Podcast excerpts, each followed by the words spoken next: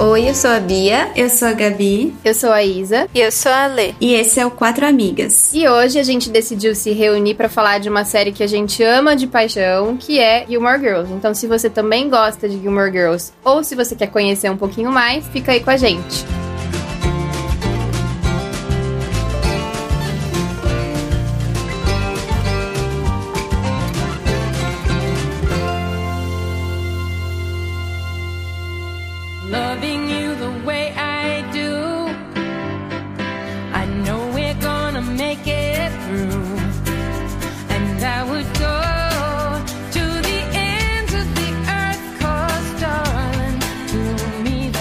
Gente, essa série é um pouco antiga, então nós vamos falar bastante coisa aqui, vai ter bastante spoiler. Se você não assistiu, tudo bem, pode ouvir o nosso episódio primeiro.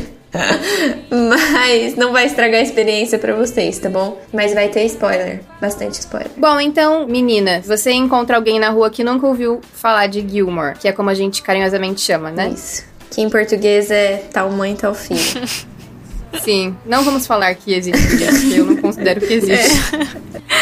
Mas enfim, mas é verdade, porque na verdade só no Google, se você colocar, existe essa tradução, né? Nem a Netflix traduz assim na Mas eu acho que quando é dublado, fala tal mãe e tal filha. Fala, mas também é tipo Gilmore Girls, : tal mãe e tal filha na Netflix. Bom, mas enfim, sobre o que é Gilmore Girl pra vocês? Acho que a coisa mais importante de Gilmore Girls é a relação mãe e filha. Tanto é que a série tem altos e baixos, mas o que prevalece sempre é a relação mãe e filha, não só da Lorelai com a Rory, que são as principais, né? Mas da Lorelai com a mãe, a Rory com a avó. Então, acho que isso é o principal. Ah, eu acho também que tem a questão da cidade, que é muito importante, né? Porque a sinopse da série seria que a Lorelai, ela é engravida, né? Aos 16 anos, embora isso não seja mostrado de cara na série, né? Mas ela é engravida na adolescência e ela acaba se mudando pra essa cidade, que é Stars Hollow, que é uma cidade fictícia, né? Uhum. Na verdade. E ela muda pra lá com a Rory, fugindo, né, dos pais dela, que, sim, ela não tem um relacionamento muito bom com eles, então ela foge dos pais com a filhinha dela. E lá nessa cidade, ela acaba conhecendo muitas pessoas, e aí a cidade acaba sendo um grande... Como é aquilo que diz? Uma grande família. Não, não é isso que eu tava em mente. Aquilo que eles falam pra mãe, assim, rede de apoio. A cidade acaba sendo uma grande rede de apoio pra ela. Então... A Rory é meio que criada por todo mundo. É.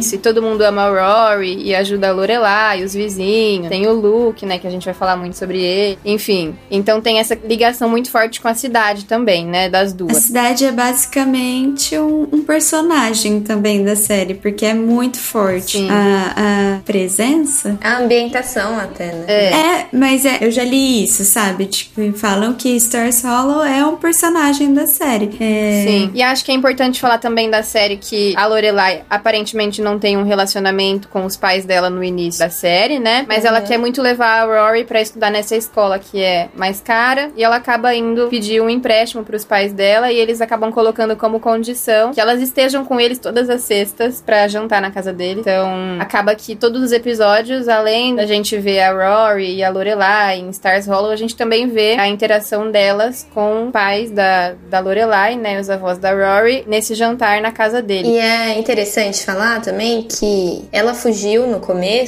né, dos pais, não só porque ela não tinha um relacionamento bom com eles, mas também pela situação social e econômica dos pais. Eles são ricos, eles são, tipo, da elite, assim, e eles meio que forçavam a Lorelai a fazer parte de eventos, de amizades, né, mais elitizadas e tudo mais, e isso não tinha nada a ver com a Lorelai. A Lorelai, ela é super despojada, ela não tá nem aí pra essas coisas, então desde quando ela era adolescente, que ela engravida com 16 anos, ou ela tem a Rory com 16 anos, ela não gostava de nada disso, então pra ela voltar e pedir dinheiro pros pais é tipo assim, um tapa na cara, porque ela é muito orgulhosa, então ela, tipo, na verdade... Eu acho que é uma sugestão da Suki, né? Que a Suki meio que fala pra ela ir. Ela até reluta no começo, tipo, não vou fazer isso. Mas aí ela percebe que não tem como ela pagar a escola se ela não pediu dinheiro. Então, é a única alternativa. É meio que um dilema que aparece na série várias vezes. Tipo assim, o bem da minha filha ou o meu orgulho? E ela sempre acaba pendendo pro tipo, fazer o melhor pra filha dela, mesmo que isso seja, tipo, dar um passo pra trás em relação aos pais, né? Que era... que é o que ela considera, né? Voltar a se relacionar com eles. Isso, exato. Acho que na série mostra também que a principal questão que ela deixou a casa dos pais foi o fato de eles obrigarem ela a casar com o Christopher, né? Que é o pai da Rory. Eles queriam, na época da gravidez, que ela casasse. Ele até queria, né? Isso mostra também na série por cima,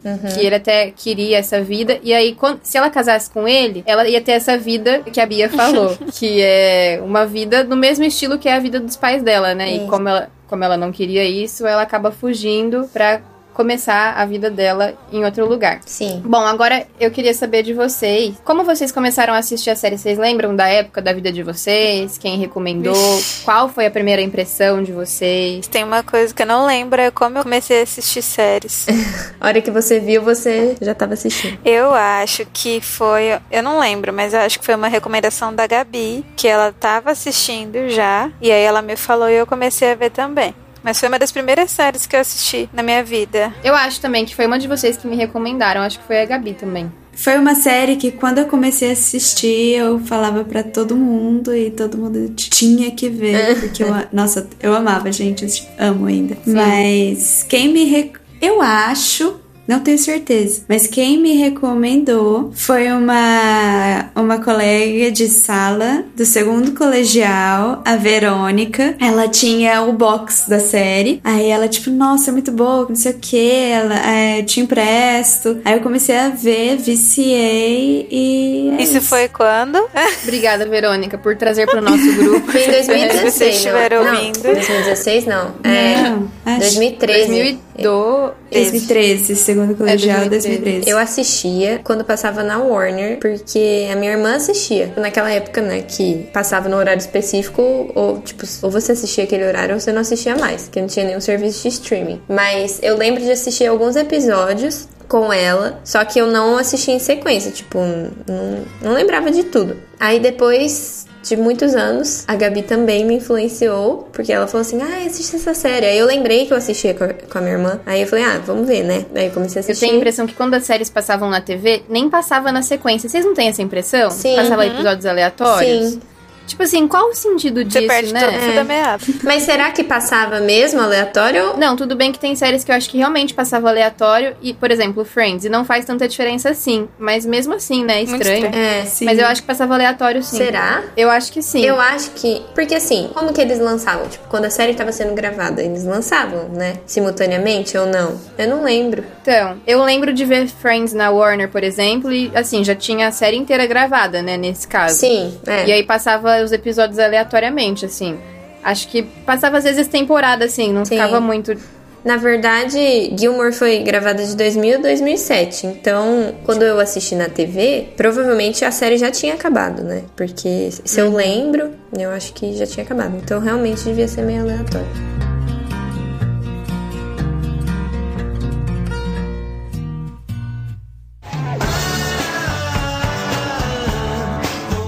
Isso que eu acho que vai render assunto. Quais sentimentos a série desperta em você? Em mim desperta um pouco de... não sei se é nostalgia a palavra.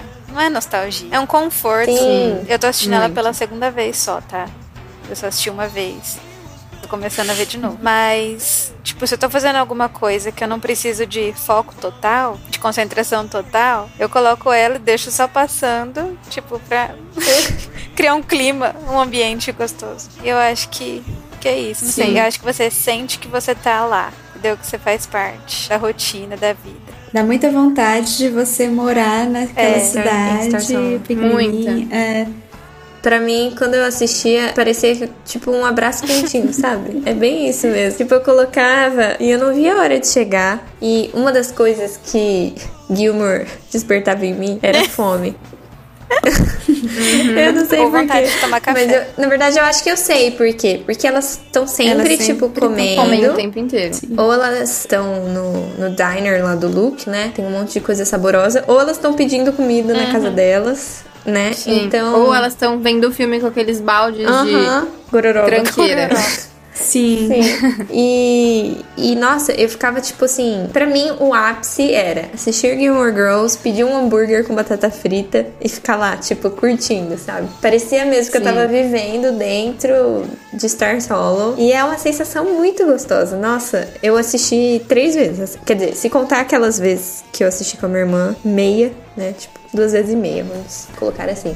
E já tô com vontade de assistir de novo, porque, nossa, dá uma sensação muito boa. É aquela série que você nunca quer parar de ver, né? Tipo, você deixa passar. Exato. É, que vai, vira e mexe, você tá voltando a assistir, né? E acho que vai ser assim pra sempre, porque, por exemplo, eu assisti nessa época que a gente comentou, que faz muitos anos já, né? Mais ou menos, a gente começou a ver junto, eu acho, né? Sim. Então faz o quê? Quase 10 anos que a gente começou a ver. Nesse período eu voltei a ver algumas vezes e, assim, comecei a ver de novo recentemente. E agora eu tô numa fase completamente diferente da minha vida, tô casada, tenho uma filha já, e a série continua sendo assim, maravilhosa. Então, sim, é independente da fase da vida que você tá.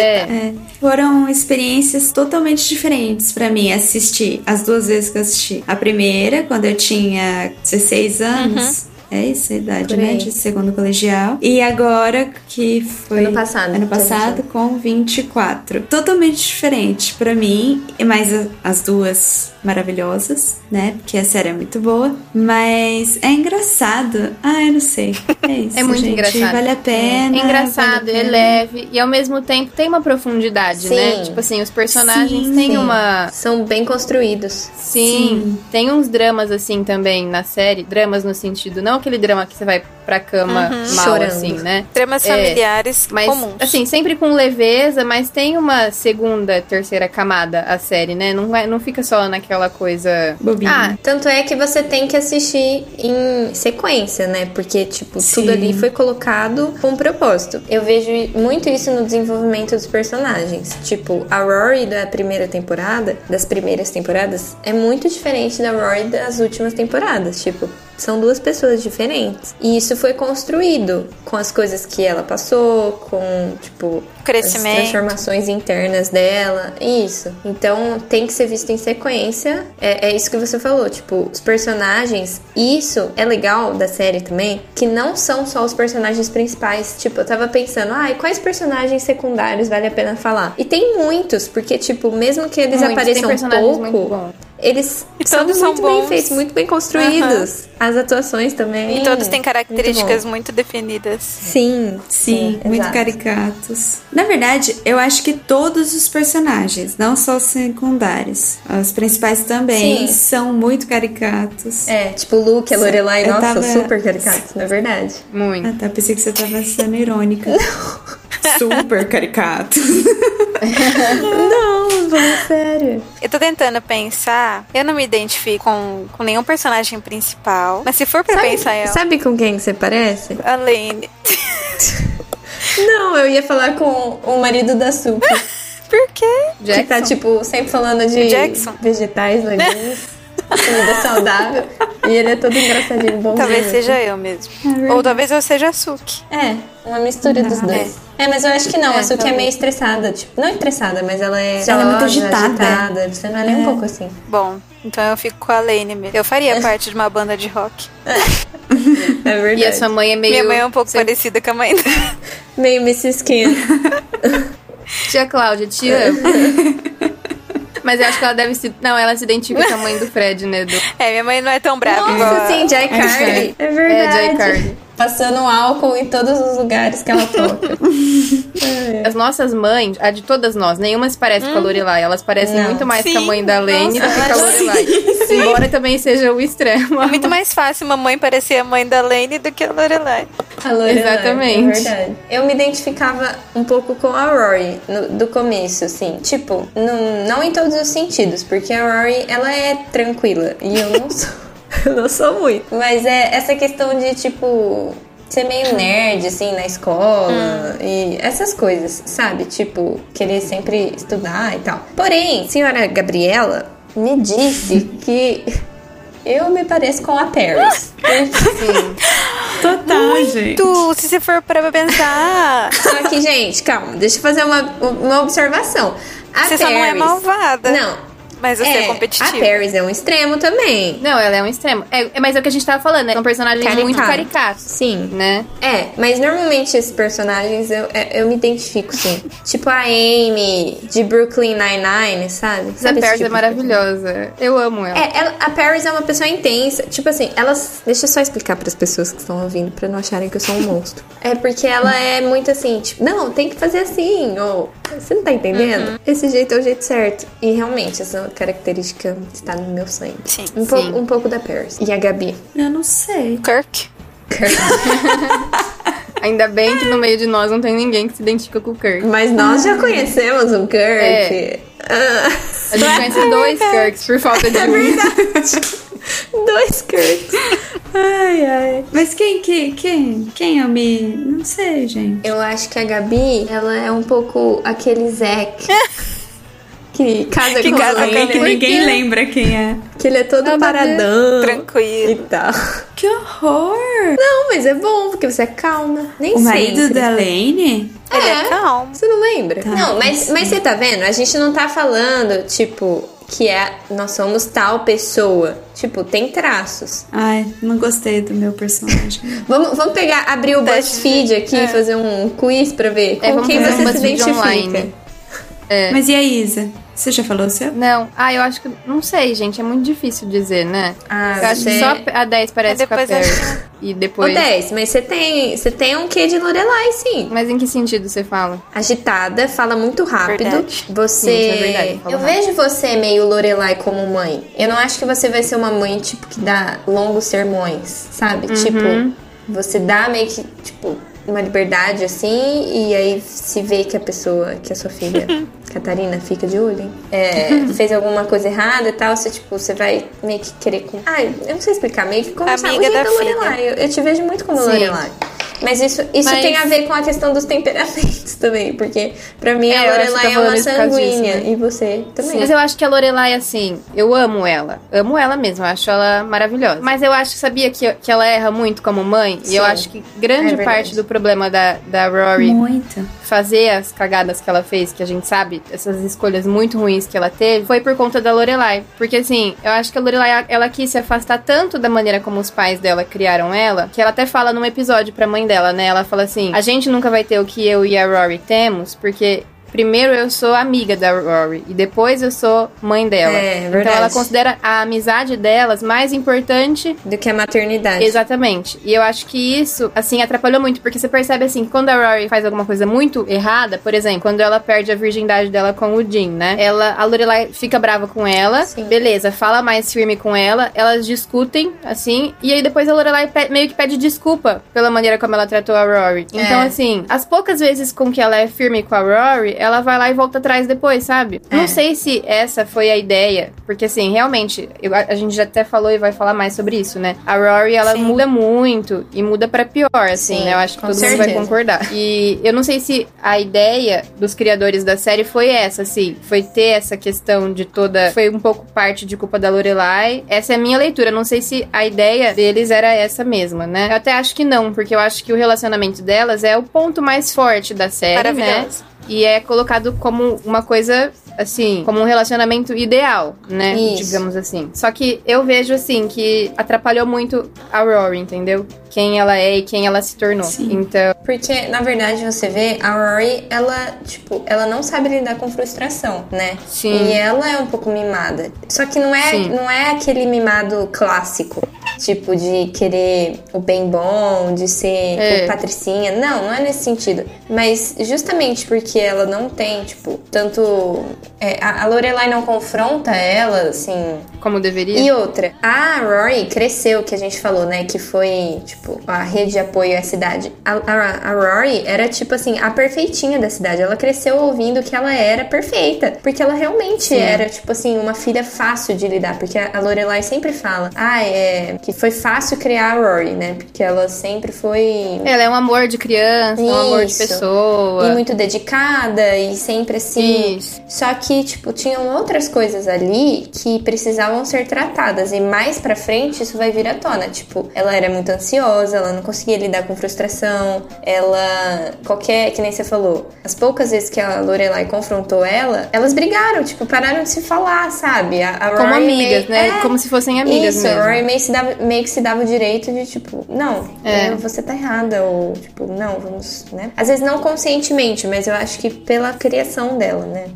Pela forma como ela foi criada, Sim. não só pela mãe, mas como por todo mundo. Mesmo. Convenhamos, se a gente for analisar Rory e Lorelai, a criação da Lorelai, assim, foi... A gente tá falando sobre uma coisa bem profunda agora, né? Mas enfim, por mais que ela critique, você Sim. vê, ela não tem escolhas tão ruins. Sim. Não faz escolhas tão ruins quanto a Rory. E quando ela erra, ela sabe lidar com isso. Sim. Ela consegue lidar com as escolhas. É muito esse ponto mesmo, dela ter sido criada como, Sim. tipo, a filha perfeita. Então, tudo que ela faz, que seja, não sei, um erro que ela comete... Ela já fica... Eu acho que entra a parte da frustração aí, dela não saber lidar com isso.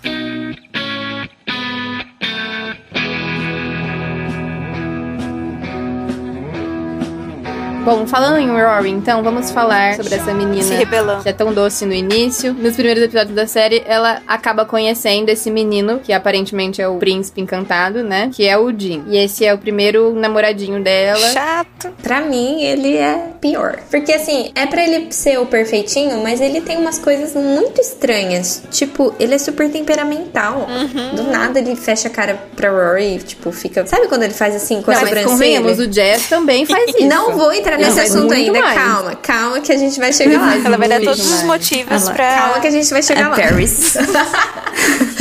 Não, mas deixa eu falar, o Jim, já a gente vai entrar na discussão Jess Logan, mas aqui a gente pode concordar, né? Tipo, ninguém é Team Jim aqui. A gente já vai falar dos times. O Jim é melhor Sim. que o Jess? Não, mas o Jim é melhor que o Jess. Ah, querida... Gente, nossa, muito melhor. Não, calma aí. Deixa eu falar por que eu não gosto do Jim. Ele fazia umas caras... Vocês lembram daquela cara dele com a sobrancelha assim, tipo... Levantando... Eu queria que as pessoas me vissem agora, porque elas vão entender. Mas era uma cara que ele fazia pra Lorelai, tipo... Às vezes ele tava lá na casa delas e fazia umas caras, tipo... Eu nem sei o que é isso. Tipo, essa referência passou longe de mim. Meu, você é o primeiro namorado da menina. Tipo, você tem que fazer meio as coisas, sabe? Pra agradar, sei lá. Eu não vejo essas caras, não. Como não?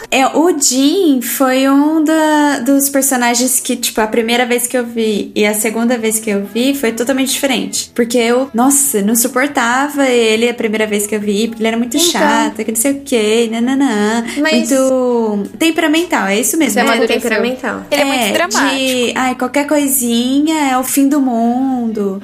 Essas coisas. Mas a segunda vez que eu vi, eu já vi diferente. Porque eu via também que a Rory...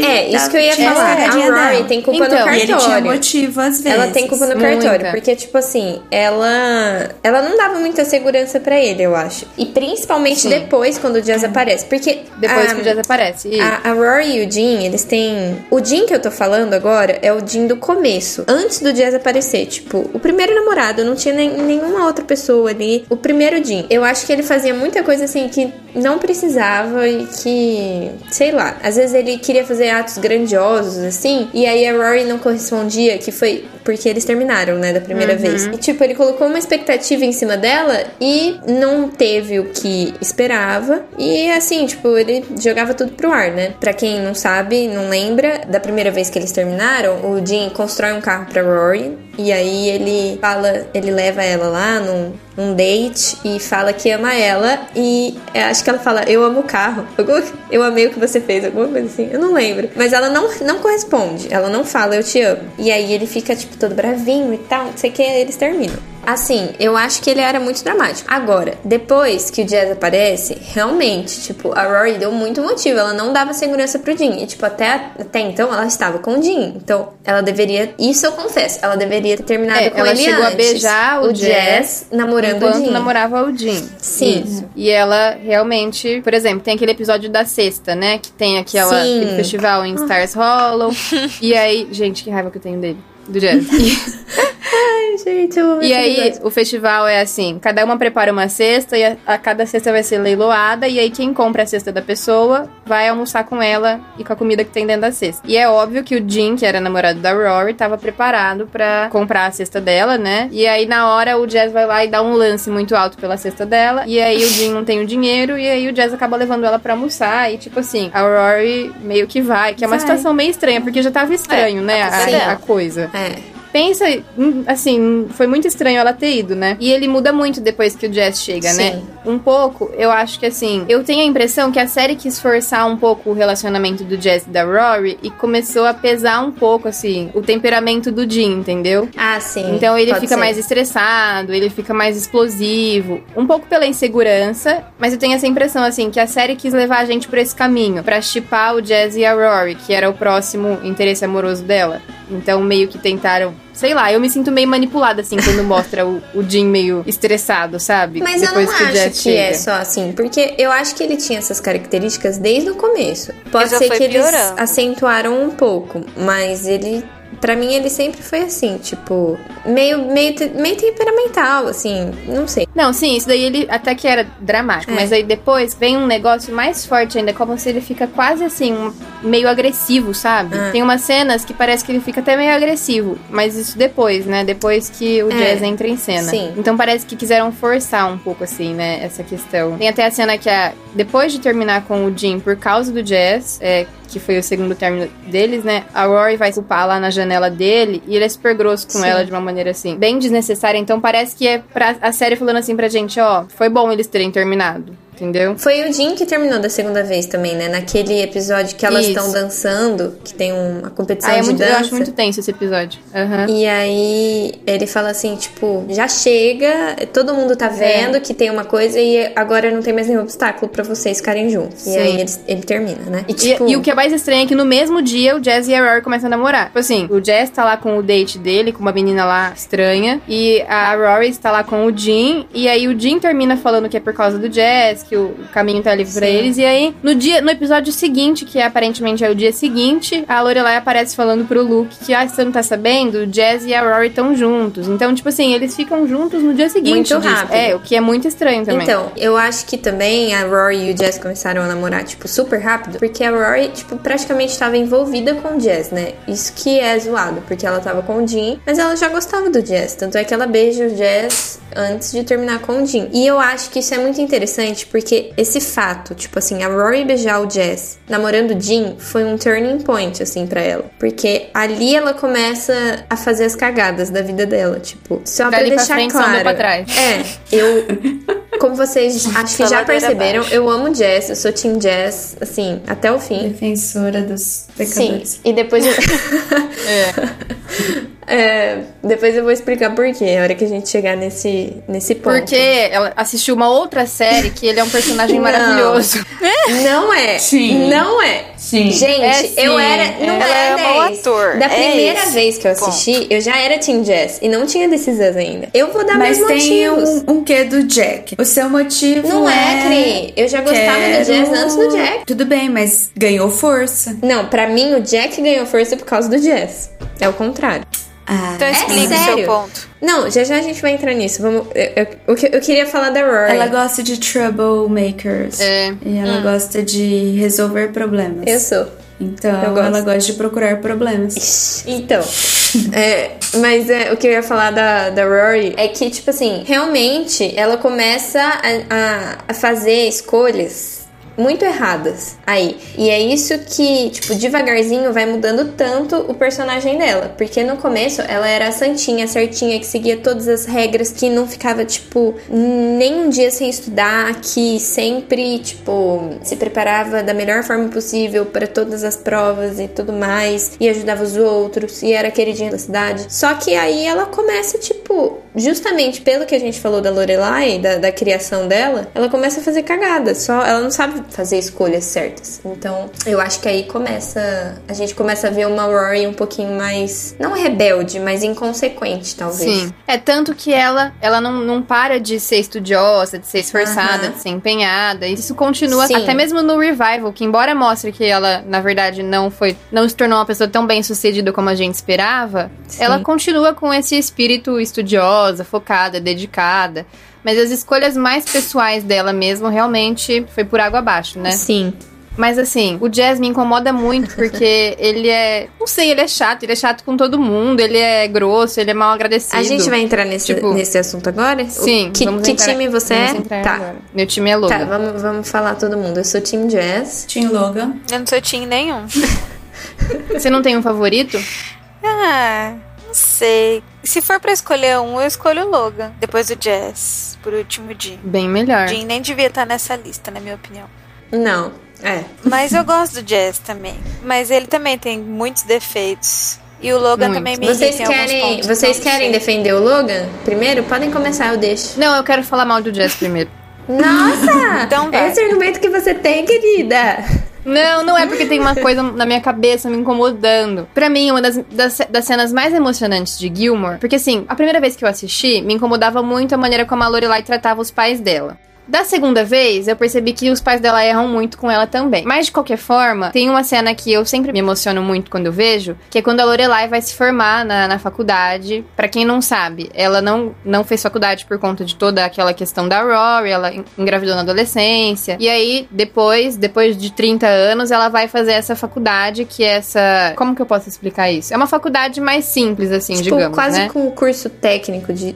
Não um curso isso. técnico, mas seria mais curta... Né? Tipo, uma faculdade mais... É, uma faculdade pra quem... Porque, assim, lá nos Estados Unidos, faculdade é uma coisa bem cara, né? E esse tipo de faculdade que a Lorelai faz é uma segunda linha, assim, de faculdade, né? Pra quem não tem tanto dinheiro, pra pessoas mais velhas. E é interessante falar também que ela trabalha, tipo, a Lorelai trabalhava como gerente de um hotel e ela quer abrir o próprio hotel, então ela faz administração. Sim. Então, assim, ela é muito esforçada, né? Ela tá fazendo esse curso enquanto ela trabalha. Na época, eu acho que ela ainda não tinha o hotel, ela só trabalhava como gerente num outro hotel. Então, assim, uma mãe trabalha e estuda à noite, é tipo isso, muito esforçada. E aí chega o dia da formatura dela, que é um marco muito importante, né? E os pais dela estão lá, os amigos dela estão lá, a Suki e o Jackson e tal. E a Rory simplesmente não aparece, porque ela decidiu que saindo da escola, ela ia pegar um ônibus pra encontrar o Jess, que estava em Nova York. E nisso ela namorava o Jim ainda. Ela perde a formatura da mãe dela, porque o ônibus deu um problema e não conseguiu voltar a tempo. Então, assim, ela não participa desse momento. E pra mim, é uma das melhores cenas porque mostra o Richard e a Emily lá, que são os pais da Lorelai, né? E quando a Lorelai vai lá pegar o diploma, mostra eles todo orgulhosos, assim, até chorando. E até então eles têm esse relacionamento... Aliás, eles sempre tiveram esse relacionamento bem travado, assim, né? Eles sempre foram muito resistentes em relação a mostrar sentimentos mesmo, né? Então é muito marcante essa cena que mostra eles se orgulhando da conquista da Lorelai. E a Rory, que é a pessoa que a Lorelai mais considera, não estava lá nesse momento por conta do Jazz. Então, tudo bem que isso daí não foi culpa do Jazz, né? Foi culpa da Rory. Eu ia falar. Isso aí é, tipo assim... Mas eu entendo o que você quer dizer, tipo, a influência do Jazz. Ele realmente não tem uma influência boa na vida da Rory no começo. Eu concordo, sim, eu não discordo disso. Porque assim, quando o Jazz chega, ele foi aquele personagem caricato, de novo, né? Caricato, tipo o bad boy. O cara, sim, que responde o tio, que é ingrato, que some, não fala nada. E que, tipo assim, tem toda aquela postura e tal de, eu não ligo pra nada, eu sou melhor que todos vocês. Eu concordo, eu acho que ele tem isso mesmo, mas a questão é, esse é o meu ponto, assim, que pra mim, tipo, não tem como me convencer do contrário. O Jazz é o personagem que tem o melhor arco de redenção dos três. Não, tipo, sim, assim, ele tem, isso que eu ia falar também. Porque assim, o Jazz vai e volta várias vezes, né, na série. Se você parar pra pensar o tanto de tempo que eles ficaram juntos, não foi muito tempo, porque ele logo faz a cagada. O Jazz, ele não conseguia, sim, assumir, tipo, ele não conseguia expressar os sentimentos dele. Ele gostava da Rory, tipo, isso era muito claro, porque desde o começo ele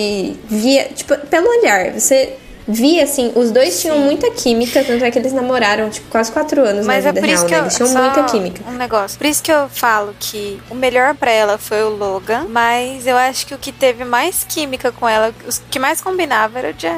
Mas eu não sei, deixa eu falar do Jess, porque que eu acho que ele é muito bom. Porque, assim, ele é um chatão no começo. Só que aí, às vezes que ele volta, ele tem influências muito significativas na vida da Rory. Por exemplo, quando a Rory sai de Yale, quem faz ela voltar pra Yale, tipo, não só ele, né, mas ele teve um papel muito grande pra ela tomar a decisão de voltar pra faculdade. Porque, tipo, ele sabia como aquilo era importante pra ela, como ela se esforçou pra aquilo. Isso é a primeira coisa. Aí depois, tipo, ele amadurece, ele vai criar a editora dele e ele, tipo, vai trabalhar com uma coisa que ele gosta muito, tipo, que é livros e tudo mais. Então ele cresce, ele não tinha uma família rica pra sustentar, tipo, ele bota a cara a tapa e vai fazer o que tem que fazer, sabe? Pra mim, tipo, o que fecha melhor dos três foi ele no revival, porque quando ele volta, você vê que ele ama a Rory, tipo, aquela cena dele olhando pra ela pela janela é clara, ele ama muito, ele ama ela, gente, tipo, ele nunca deixou de amar ela, e ele também que incentiva ela a escrever o livro. Então eu acho que, assim, de todos, ele foi o que mais, isso, o arco de redenção dele é o melhor. E o Logan, eu não acho que o Logan é chato, tipo, é legal você ver a relação da Rory com o Logan, o jeito que o Logan olha pra Rory, tipo, quando ele fecha o olhinho assim e sorri, é fofo, tipo, ele não é um antagonista, eu não acho que seja. Mas se você analisa tudo, tipo, aqueles amigos dele, a influência da família e o fato dele, tudo bem, ele quis casar com ela e ela não quis, ela deu um pé nele, mas quando você vê ele no revival, tipo, ele tá noivo de uma mulher e fica traindo ela com a Rory, que pra também... mim o revival não deve ser considerado. Porque mas cria, é horrível. Mas estraga, deixa eu falar muito a série. Não, peraí. Primeiro, pra não sair do assunto, uma coisa que eu queria que vocês me respondessem. Tem gente que acha que eles fazem esse link da Rory com a Lorelai na seguinte maneira. O Logan seria representado pelo Christopher. Aliás, o Christopher seria representado pelo Logan, então eles fariam mais ou menos o mesmo papel, né? Uhum. Tanto que tem a teoria que é mais forte de que o pai do filho da Rory, né? É o Logan, sim, essa é a teoria mais forte, né? E ele seria mais ou menos como o Christopher, né? E o Jess seria mais ou menos um tipo de Luke na vida da Rory, né? Que tá sempre ali, igual a Bia tava falando, né? Tá sempre ajudando ela, tá sempre ali por ela, gosta muito dela, por mais que não expresse o tempo inteiro isso, né? E seja chucrão, né? Ele é meio chucrão também, que sim. Tem que contar que ele é sobrinho do Luke, né? Sim. Vocês acham que existe essa conexão, assim, entre esses personagens? Sim. Eu lembro que eu falei isso pra Gabi quando a gente assistiu o Revival. Tipo, era a minha esperança, né? Na verdade. Não sei se a gente vai ficar sabendo um dia, mas... Eu acho que eles quiseram deixar a ideia assim... No fim, tudo se repete. Tipo, o ciclo se repetiu. E eu acho sim. Faz muito sentido. É. Por mais que não seja claro e ninguém tenha falado... nada sobre, né? Pra mim faz muito sentido essa teoria, assim. Mas... eu não sei, eu só sei que eu mudei de ideia. Eu sou Team Jess. Yes! Converti! Não faz isso! Não fala pra ela. Não coloca essa parte. Mas é que eu não assisti o Revival. Então eu não sabia dessa parte do Logan. Mas... sim. Mas é culpa da... é mais culpa da Rory do que do Logan também. Não, quer dizer, tira essa culpa parte, dos dois. Não, sim. Ele poderia terminar com a noiva. Sim. Né? Poderia, mas é porque... não querendo defender, mas dá a entender que o relacionamento dele com essa mulher... que é Sodete, é uma coisa arranjada, entendeu? Arranjada. Porque ela é tipo uma princesa de não sei o quê. Mas na série, o Logan, tipo, não tava nem aí. Tanto é que ele defende a Rory quando a família dele tipo, meio que cria uma birra com ela. A mãe, né, principalmente. Não, o pai também, né? E ele defende a Rory. Então, acho que isso não teria problema. Não, ele defende a Rory, mas... tipo, ele largaria ela. Não, mas deu muito a entender. Deu muito a entender, não. Fala que esse casamento deles é arranjado. Mas, então, assim... Não defendendo, né? E no final, ele acaba indo trabalhar com o pai dele. Tipo assim, ele meio que... ele continua nesse círculo, né? Então... assim, dá a entender isso. Que é um relacionamento arranjado. É um casamento arranjado, né? E, na verdade, ele gosta da Rory e continua se relacionando com ela. Agora, a Rory é pior não nessa situação, porque ela tem um namorado que não é arranjado, né? E ela nem lembra dele. Exatamente. Gente, isso é muito tosco. Muito. Tipo, fiquei morrendo de dó do cara. É ridículo. Não, ninguém... Assim, foi muito desnecessário, porque tudo bem, a Rory já fez muita cagada. Agora, isso aí foi cúmulo. Não, e tipo assim, a gente esqueceu de falar de uma coisa importante, porque ela começou a desenvolver um padrão, né, de traição. Primeiro ela trai o Dean com o Jess. Aí, o Dean... tipo, começa... casa, né? E ela vai e perde a virgindade pro Dean casado. Tipo... Casado. É, isso foi uma das piores coisas. Gente, foi muito pesado. E a mulher dele descobrindo, tipo... Foi muito pesado. É uma coisa... Nossa, é muito tempo. Muito, muito, e é um relacionamento muito constrangedor. Até depois que ele... Assim, porque eles... Até que no começo da série, o Dean e a Rory, eles tinham um bom relacionamento. Eles conversavam, se davam bem. Mas parece que nessa época da traição... Fica meio carnal, né? Parece que é só a questão do sexo, assim. E a questão de ser um negócio proibido. Porque eles não... Parece que eles não conversam. Que não tem, assim, um relacionamento. Tanto é que ele tem que esconder, né? Tipo... Porque ninguém pode desconfiar. É bem esquisito. Sim, ele tem que esconder, mas assim, nenhum relacionamento que eu falo assim, parece que eles não conversam, que eles não se dão bem mais. Tipo assim, não tem química nenhuma, a não ser a questão sexual, sabe? É muito, muito estranho, é muito constrangedor. No fim, ele deixa a noiva dele, né? Sim. E aí continua namorando com a Rory e fica pior ainda, porque mostra ela indo na casa dele. Nossa, é verdade. Essa parte. É muito constrangedor. É uma parte bem dark, assim, da Rory, né? Essa e quando ela sai de Yale também. Tipo, é bem zoado. Eu acho que a conclusão que a gente tirou é de... O Dean pode ser ignorado, descartado. Sim. E o Jess é o namorado que teve a melhor e maior evolução. Pra mim é o que mais amou ela. Não sei. O Logan gostava. Eu não... Isso eu o Logan gostava muito dela, eu admito. Ele gostava muito. Não, então, mas o relacionamento... Só ele e ela, né? Mulher, tipo, sem coisas externas. Logan. Sim, é o melhor relacionamento. Mas como personagem sozinho, o Jazz é o melhor. Sim, é o melhor relacionamento. Sim, eu concordo que é o melhor relacionamento, até porque dura mais tempo, a gente vê mais Logan e Rory, mais situações dos dois e, tipo, ele também apoia muito ela e tal. Então, eu concordo, sim, a gente consegue ver por mais tempo os dois se relacionando. Só que a gente sabe, tipo, que na vida real não existe isso só de só os dois no mundo, né? Ah, então... peraí, acabei de lembrar de uma cena muito importante. A Rory, ela também trai o Logan com o Jess. Ela trai todos os namorados dela. É verdade. E... Gente, ela trai todo mundo. E nesse episódio... Sim, ela trai todo mundo. Gente, eu acho que a gente vai desestimular as pessoas a verem Gilmore. Não, gente, assistam. É bom. Gente, a série é muito boa. Assistam. Traz dramas da vida real. Gente, depois disso, vamos parar de falar desse assunto. Mas, enfim... Ela trai o Logan com o Jazz. E nessa cena, é isso que eu queria falar também. Porque eu acho que a Rory gosta mais do Logan. É o namorado que ela mais gostou. E nessa cena, assim, eu acho que é muito considerável. Porque ela fala pro Jazz que ela ama o Logan. Sim. Então, assim... Depois que ela beija ele, né?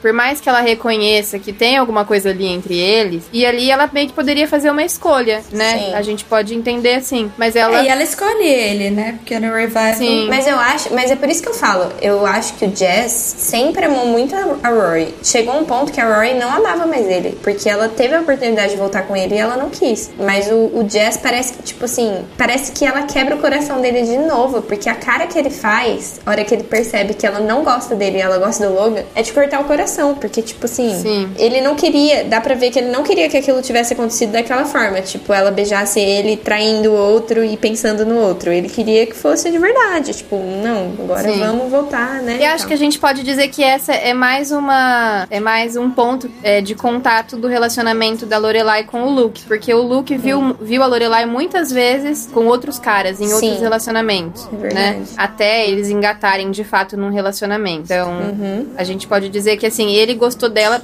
assim, dá a entender que ela também gosta dele, mas é uma coisa meio estranha. Ela continua se relacionando com outras pessoas e não dá espaço pra ele, né? E aí, talvez esse possa ser mais um ponto que as duas têm essa identificação, né? Sim. Relacionamento amoroso não é o forte delas. Eu acho que, assim, a gente pode concluir o que a Gabi falou foi muito bom, disso aí, de cada personagem, mas Mas no fim, o que a gente conclui é quem caga tudo sempre é a Rory. Tipo, ela faz as escolhas erradas. No fim, ela podia ter ficado com o Logan também. E ela, tipo, fala... Ela amava ele e decide não casar com ele. Então, realmente... É, e ela decide não casar com ele pra focar na carreira dela. E no final você vê que não funcionou, né? Não funcionou. Né? No Revival você vê que, quebrando todas as expectativas, ela, na verdade... Não é uma pessoa bem sucedida, né? É, exato. E... Que é uma consequência da educação dela. Ah, pode ser como uma consequência das escolhas dela mesmo, né? Que é isso que a gente tava falando, ela... Da educação dela? Sim. Exatamente. Bom, acho que a gente pode também abrir aqui pro pessoal que tá ouvindo comentar se é Team Jean, Team Jess ou Team Logan. Faça o seu comentário. Pessoal que gosta do Jess, vamos lá, gente. Vamos ver se é essa batalha.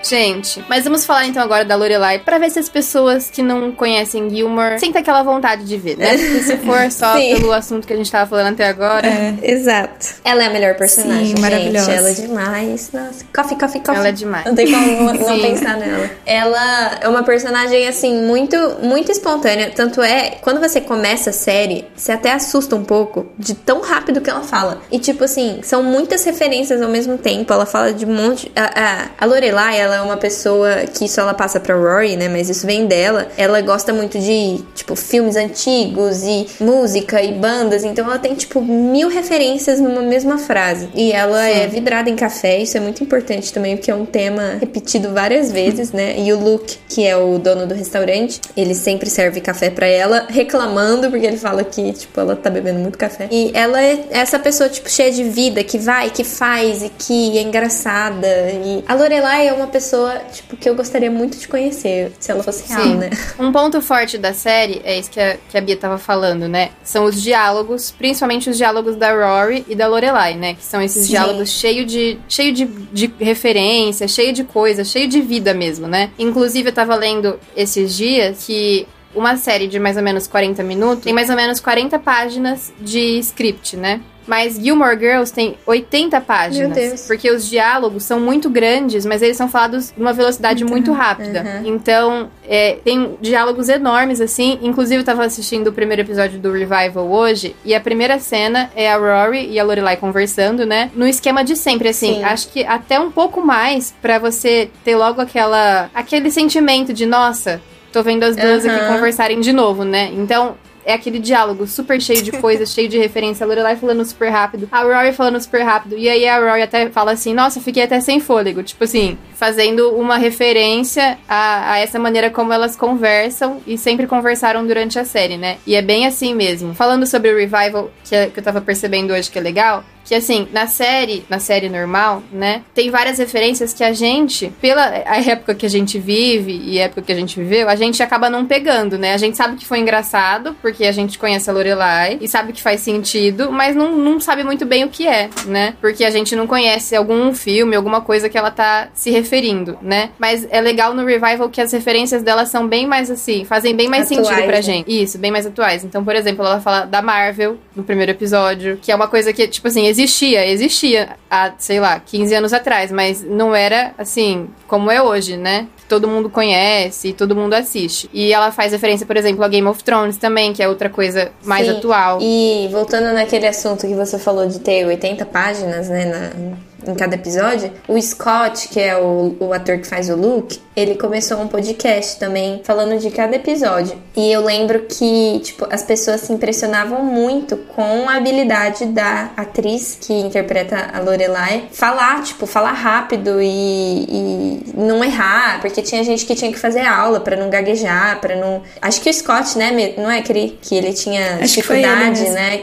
E ele teve que fazer a aula. Ele e o Jackson, aliás. Ah, é verdade. Eles tinham que fazer a aula com uma profissional lá pra conseguir falar mais rápido e... Não falar mais rápido, mas falar bem, assim. E a Lorelai, tipo, tirou de letra, né? Desde o começo. Eu queria falar de uma cena da Lorelai. Na verdade, é da Rory e da Lorelai, né? Que é na formatura da Rory em Chilton, que ela faz o discurso, né? Ela é oradora. E é uma das cenas mais emocionantes, assim, que ela agradece aos avós dela e agradece a mãe dela. E aí, nessa parte que ela agradece a Lorelai, ela tem uma fala muito bonita, que ela agradece a mãe dela pela maneira como ela criou ela, que apesar da gente estar criticando aqui um pouco, né? Mas tem uma coisa muito legal que a Lorelai fez pela Rory, que foi inserir ela nesse mundo dos filmes, nesse mundo da música, que agregou muito pra ela, né? De livros também. Então é bem legal, assim. But my second one is by far superior. My second one is populated with characters slightly less eccentric but supremely real, made of flesh and bone, full of love, who are my ultimate inspiration for everything. Richard and Emily Gilmore are kind, decent, unfailingly generous people. They are my twin pillars, without whom I could not stand. I am proud to be their grandchild. But my ultimate inspiration comes from my best friend, the dazzling woman from whom I received my name and my life's blood, Lorelai Gilmore. Girl, hang in there. My mother never gave me any idea that I couldn't do whatever I wanted to do or be whomever I wanted to be. She filled our house with love and fun and books and music, unflagging in her efforts to give me role models from Jane Austen to Eudora Welty to Patti Smith. As she guided me through these incredible 18 years, I don't know if she ever realized that the person I most wanted to be was her. Not crying. Crying a little. Crying a little, but not blubbering. That's what we meant when we said no crying. No blubbering. Thank you, Mom. You're my guidepost for everything. On the verge of blubbering here. Not doing too well myself. Not you too. I'm blubbering, you're freaks. As we prepare ourselves. É engraçado porque quando eu tava pensando nos meus momentos favoritos, esse foi um deles, porque é muito lindo e, tipo, toda vez que eu assisto eu choro. Porque ela fala assim, a Lorelai mostrava essas grandes mulheres, inspirações, e pra Rory se espelhar, mas a pessoa com quem ela quer se parecer é a mãe dela. E aí a Lorelai começa a chorar, e a Suki também. É muito lindo. Todo mundo começa, até o Luke começa a chorar, né? Sim. Mas é muito legal, por exemplo, tem a formatura da Rory em Yale e eu também. E assim, são momentos muito emocionantes, porque... não só pela Rory, né, mas pela Lorelai, porque você vê que ela fez o caminho que ela trilhou pra Rory poder ter essa conquista, né? Então tem a questão que a gente tava falando lá do começo, do primeiro episódio, que ela vai com o rabinho entre as pernas, tem que engolir o orgulho dela e pedir dinheiro emprestado pros pais dela pra conseguir pagar a escola. E é como a gente já comentou também, ela é muito esforçada, trabalhava, estudava, depois ela eventualmente consegue abrir a própria pousada dela, né? Então, quando a Rory tem essas conquistas, é muito emocionante, porque a gente viu o esforço não só da Rory, mas também da Lorelai como mãe, né? E, inclusive, no último episódio da série, o Richard, ele fala assim pra Lorelai, naquela festa que a cidade inteira faz pra Rory, de despedida, né? Ele fala assim, isso aqui também é pra você, Lorelai. E é preciso uma pessoa muito grandiosa para despertar esse tipo de coisa nas pessoas. E é muito isso mesmo. A Lorelai é uma pessoa muito marcante, né? E é uma pessoa que se envolve com as pessoas, que faz amizade, que deixa a marca dela por onde ela passa, né? E uma marca muito positiva, assim. Com certeza. Que nem, tipo, a gente falou, é a personagem preferida de todas. Sim. Em relação aos relacionamentos da Lorelai, eu acho que é uma unanimidade que o melhor é o Luke, né? Assim, eu acho que não tem esse negócio de team... Não. Que eu tinha em Christopher. O ideal seria a gente torcer pela família, né? Dando mau testemunho no podcast. Pra ela ficar com o pai da Rory, mas não tem como. É que assim, tiveram situações em que a Lorelai e o Christopher tentaram, né? Principalmente na 7ª temporada, eles chegam a casar, inclusive. Sim. Mas... é que é um erro esse casamento, né? Tipo assim, nossa, muito esquisito também. Então, erro de roteiro. Porque assim, a 7ª temporada, os escritores originais das séries é um casal, o Daniel e a Amy Palladino. E eles que escreveram a série e dirigiram também. Só que na última temporada, por questões de contrato, assim, legais, né? Eles saíram da série. Não eram mais eles que estavam escrevendo a série. E aí, a 7ª temporada, tipo, não tem nada a ver com o resto da série. Porque acontece um monte de coisa nada a ver, tipo... Não é nessa temporada que a Rory acha que tá grávida? A Lorelai? Ou a Rory? A Rory. É, eu não lembro da Rory. Também não. Lembro da Lorelai, só achando que tá grávida. Mas é uma temporada super esquisita. Um monte de coisa estranha acontecendo. E tem a ver com essa questão, né? Dos escritores. Mas, sei lá, eu acho que, tipo, é bem claro que... Na verdade, eles passam a série toda, tipo, nas primeiras temporadas tem vários momentos de química entre a Lorelai e o Luke, mas você fica naquela, tipo, meu Deus, não vai acontecer nunca. E aí, eles têm uma amizade, né? Tipo, isso sempre foi cultivado desde o começo. A Lorelai namora umas pessoas, o Luke também, e a Lorelai fica até noiva, bem no comecinho da série, né? E o Luke chega a casar, né? Sim. Com a Nicole. Ele casa, que depois ele tem que divorciar. Já divorcia. Sim. Foi num navio, né, que eles casaram e aí logo eles já se divorciaram, é verdade. Tinha horas que parecia que, tipo, tava tudo perdido, né, mas os dois, assim, eu acho que é o relacionamento mais esperado da série mesmo, porque eles ficam tanto tempo cozinhando essa relação e aí... Demora 4 temporadas, né, pra eles ficarem juntos. Sim, e mesmo assim eles terminam, né, tipo, não é ficaram juntos e beleza, ficou tudo bem, não. Tem os problemas, eles terminam. Aí o Luke descobre que tem uma filha e abala o relacionamento.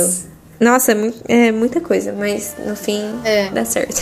E essa situação da filha do Luke, você fica muito apreensivo, porque você não entende por que ele não conta pra ela, né? É óbvio que ia dar muito errado, e ele não conta pra ela, e ela descobre meio que por outra pessoa. Menina mesmo.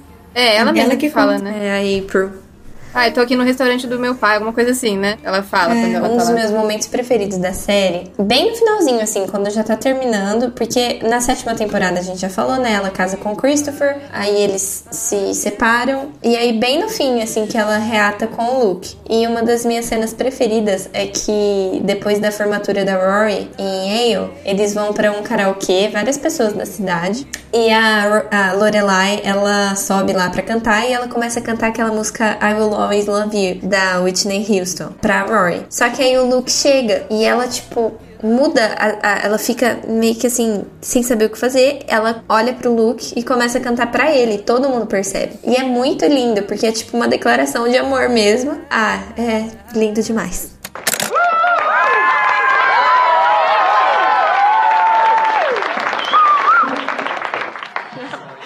Honey, it's another embarrassing moment for your diary. Oh. Happy graduation! If I should stay, I would only be in your way. So I'll go. She's a Whitney fan? Oh, I think it's Dolly inspired. But I know I'll think of you each step of the way.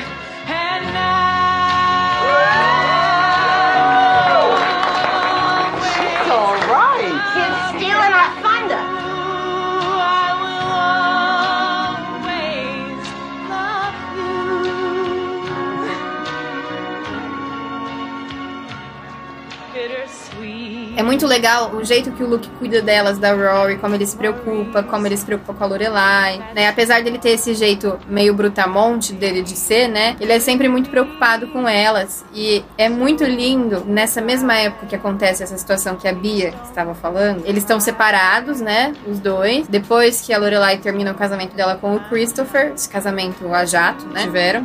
O Luke, ele decide fazer uma festa de despedida pra Rory, porque a Rory conseguiu um emprego e ela vai sair, viajar o país inteiro por causa desse emprego, né? Então ela vai se mudar. E aí ele planeja uma festa, então ele planeja tudo, ele vai atrás de organizar tudo, uma festa que envolve a cidade inteira. E aí na véspera, assim, da festa, eles descobrem que vai chover no dia seguinte. Então tem uma cena que é muito legal, que mostra o Luke costurando uma tenda pra fazer a festa. Então mostra lá uma tenda, assim, que mostra que ele tá costurando e o negócio ocupa o diner inteiro, assim, porque é uma tenda que é pra ficar na praça da cidade, pra abrigar a cidade inteira, pra fazer a festa pra Rory. Então ele se desdobra, né, pra fazer aquilo funcionar. E aí numa das últimas cenas da série, a Lorelai descobre que foi ele que organizou a festa, ela vai agradecer a ele, eles acabam se beijando, né, e ele fala assim que ele faz qualquer coisa pra fazer ela feliz. Então é muito lindo.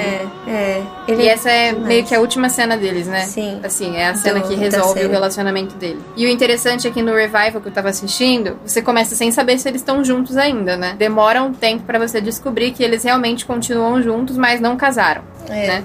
É, estavam noivos, né? Nem estavam noivos, eu acho. Só moravam juntos, assim. E... eles decidem casar, eu acho. É. No começo do revival. Mas realmente, ele sempre, tipo... foi muito solícito, né? Que nem você falou, mesmo sendo brutamonte, tipo, às vezes ele reclamava, ele é meio ranzinza, assim. Mas ele tava sempre lá consertando um monte de coisa na casa delas, fazendo o que tinha que fazer. E era engraçado que, assim, ele meio que cuidava delas, assim, tipo, vocês estão comendo muita porcaria. Ele vendia as coisas no diner e ele ficava, tipo, vocês têm que parar de tomar isso, comer isso. E, tipo, era realmente um cuidado dele, que ele tinha uma forma de zelar por elas. No início não parece, parece que é só, tipo assim, ele sendo chato. Ranzinza, né? Mas aí você começa a entender o personagem, né? Você, tipo, percebe que ele faz... por que ele faz as coisas que ele faz. E uma coisa muito legal também do Luke, que a questão do celular, tipo, no diner, porque ele tem uma placa que não pode atender celular. E a Lorelai sempre atendia. E ele sempre mostrava a placa e ela sempre continuava atendendo.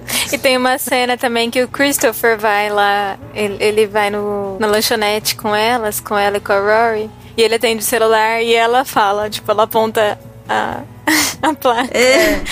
Como se ela fizesse. Tem uma outra cena também em relação a esse negócio do celular. A Lorelai tá no celular com a mãe dela, porque a mãe dela ligou pra ela e ela atendeu. E aí ela não tá querendo falar com a mãe dela. E aí, só que ela não desliga, ela fica tentando chamar a atenção do Luke pra ele pedir pra ela desligar o celular. Tipo, ela fica tentando chamar a atenção dele. É engraçado.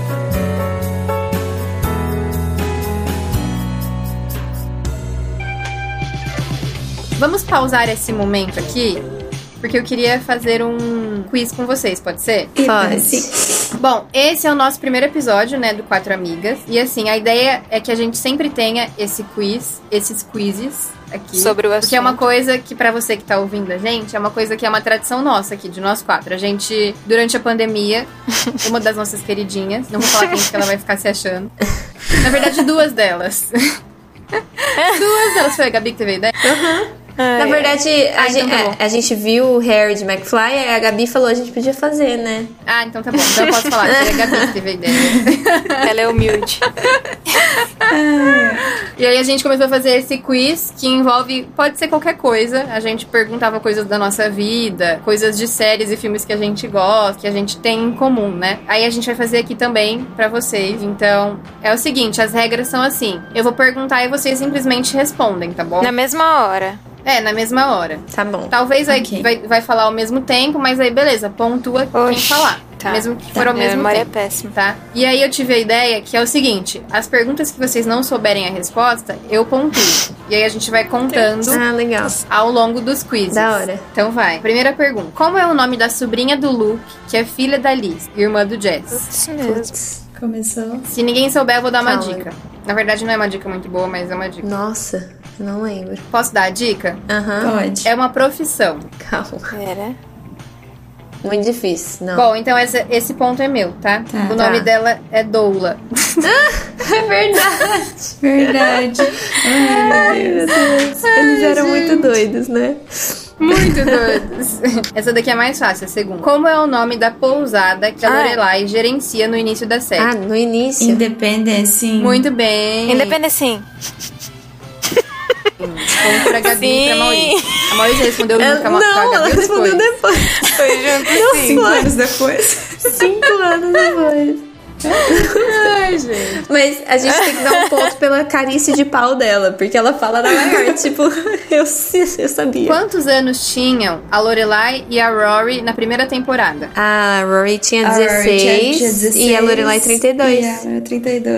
A Rory tinha 16 e a Lorelai tinha... isso, muito 32. Ai, isso é ponto muito pra todas. Não, ela tava copiando a gente. Você não aprendeu. Ela repete de vez. Não, eu sabia essa, sim. Tá bom, vai. Se ela teve a Rory com 16 e a Rory tinha 16, ela só pode ter 32. Qual namorado da Lorelai não gostava de dormir na mesma cama que ela? Ai, é aquele riquinho. Como que ele chama? Que virou sócio do Richard. Eu não lembro o nome dele. Sim, cara. Calma. Quem falar o nome dele ganha o ponto. Steve? John? Não. Alex? Vai Bob. Começar o chutômetro. Peraí. Michael? Não. Peter? Não. John? Não. Não é um nome muito óbvio, eu acho. Assim, desses. John. Jack. Richard. Não. Ah, eu ganhei meio ponto, vai. Eu lembro quem é. Jacob. Ninguém vai pontuar. Não. Bom, ninguém vai pontuar então. Posso falar o nome? Calma. Você vai ganhar. Você fez esse quiz pra você ganhar. É verdade. Não é? É justo. Todas são fáceis. Todas são fáceis. Ai, calma, calma. Eu tô lembrando. Jason. Isso. Drogas. Muito bem. E Jackson. Você falou Jack. Tá. A última é fácil também, eu acho. Todas são fáceis. Como é o nome do cachorro da Lorelai, que também é o nome... Polenca. Isso, muito bem. Olha só, gente. Parabéns. Obrigada. De nada. Quer dizer, eu não lembro mais a pontuação. Nunca ganho nada. Acho que eu fiz 2 pontos. Vixe, eu fiz. Quantas perguntas 3. Tinham? 10? 5. Eu lembro que eu acertei do hotel. A Gabi acertou do hotel e da idade. 2. É, eu acertei da idade e o Jason. A Maurícia acertou do Poenca. Um também, que vocês só não acertaram uma, né? Gente, eu acho que é importante fazer uma observação. Que por mais que a gente tá tentando se controlar pra que isso não aconteça, vocês vão ouvir muitos apelidos aqui. Cri, Pri, 10, Maurícia, Bé, Mar, enfim. Mas com o tempo vocês vão se acostumando, tá bom? Pra saber quem é quem. Cada uma se chama uma de um jeito, então. Mas vai dar certo. Vocês vão reconhecer pelas nossas vozes.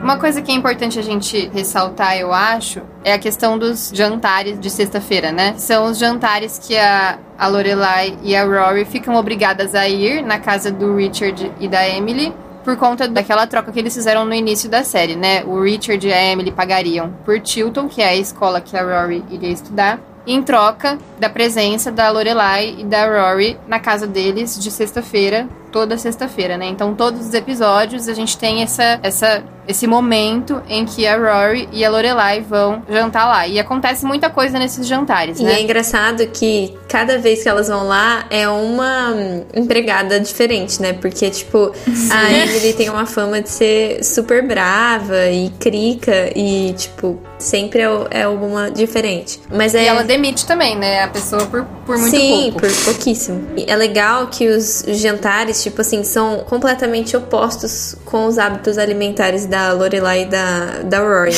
que sempre comem, tipo, porcaria, coisa congelada. Lá não, é sempre um jantar, tipo, com entrada. Na verdade, eles chegam, vão pra sala lá que tem os coquetéis, né, que eles têm as bebidas deles e tal. No começo a Rory não toma, né, porque ela é menor de idade, mas mais pro fim ela começa também. E aí depois eles vão pra sala de jantar, no horário específico, tudo planejado, assim, perfeitamente. E aí cada episódio é um cardápio, tipo, super chique. E é muito engraçado, assim, porque realmente mostra essa oposição de realidades, né? Tipo, muito diferente. E a casa que eles moram é super grande, é em outra cidade, não é em Stars Hollow, né? A gente já falou disso. Mas é perto, assim, relativamente perto. O interessante do relacionamento deles é assim, além do relacionamento do Luke com a Lorelai, acho que é um relacionamento que a gente fica esperando engatar e funcionar também na série inteira, que é o relacionamento dela com os pais, né? Assim, parece que quando fica um pouquinho melhor, acontece alguma coisa que acaba que eles brigam e aí fica aquele clima, enfim, parece que nunca vai, né? Nunca flui tão bem. Mas é muito interessante, assim, eu acho legal porque tem altos e baixos, né? Tem momentos, assim, que você entende a Lorelai, tipo, você entende por que ela fez o que ela fez, porque a Emily, principalmente, os dois, né, o Richard é também, mas eles são muito entrões, assim, eles querem, tipo, palpitar, eles querem, tipo, tomar decisões por elas, principalmente envolvendo o futuro da Rory e tal. Mas tem hora que, tipo, a Lorelai, por toda essa bagagem, ela é muito... sei lá, muito ríspida, muito rígida com os pais. Principalmente com a Rory, assim, ela fala muito mal dos pais dela pra Rory, ela, assim, trata como se ela não gostasse deles mesmo, né? E com terceiros também, assim, às vezes ela faz muito isso, assim, de deixar esse sentimento dela, que é uma coisa que eu acho um pouco chata, né? Deixar esse sentimento dela, de revelar mesmo pra outras pessoas, né? Essas coisas que ela pensa dos pais dela.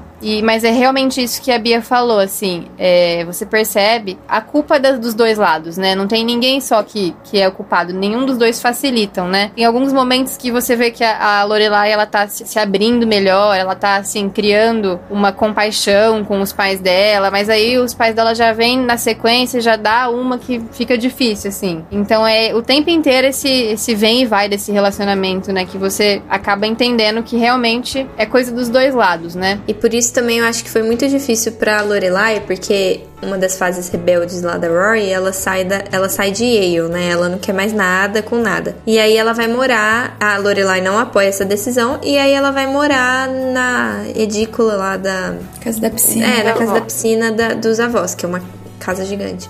E pra Lorelai, tipo... Aquilo é o cúmulo, porque ela tá fazendo exatamente o oposto do que a Lorelai fez, né? Que foi fugir dali. Sim. Depois a Rory acaba fugindo dali também, né? Sim, porque ela meio que sente na pele, né? O que a Lorelai passou. Mas uma coisa que é legal da gente falar desses jantares é que eles começam no primeiro episódio da série, porque a Lorelai tá indo pedir emprestado pra pagar a escola Chilton, né? Depois, em determinado momento, a Rory se forma em Chilton, mas aí ela precisa entrar na faculdade, que é Yale. E aí a Lorelai, ela não tem dinheiro. A Lorelai, ela tá querendo abrir uma pousada e aí ela decide desistir do sonho de abrir a pousada pra usar o dinheiro pra pagar por Yale. Mas aí a Rory não deixa e aí mostra a Rory indo lá na casa dos avós dela e falando, eu quero o dinheiro emprestado pra pagar por Yale, né? E aí eu me comprometo a vir nos jantares aqui. A minha mãe não precisa vir mais, mas eu vou vir sempre de sexta-feira, continuar vindo jantar com vocês. E aí ela continua indo e aí a Lorelai acaba indo também sempre, porque ela não quer deixar a Rory sozinha. Ela quer estar junto com a Rory também, né? E aí isso vai até a Rory se formar. E aí é legal que no final da série, né? Na última temporada, na 7ª temporada, acabou a faculdade, acabou a escola, acabou tudo. Teoricamente teria acabado os jantares, né? E aí tem uma cena que eles estão juntos, a Rory, a Lorelai, o Richard e a Emily. E aí a Emily começa a falar assim...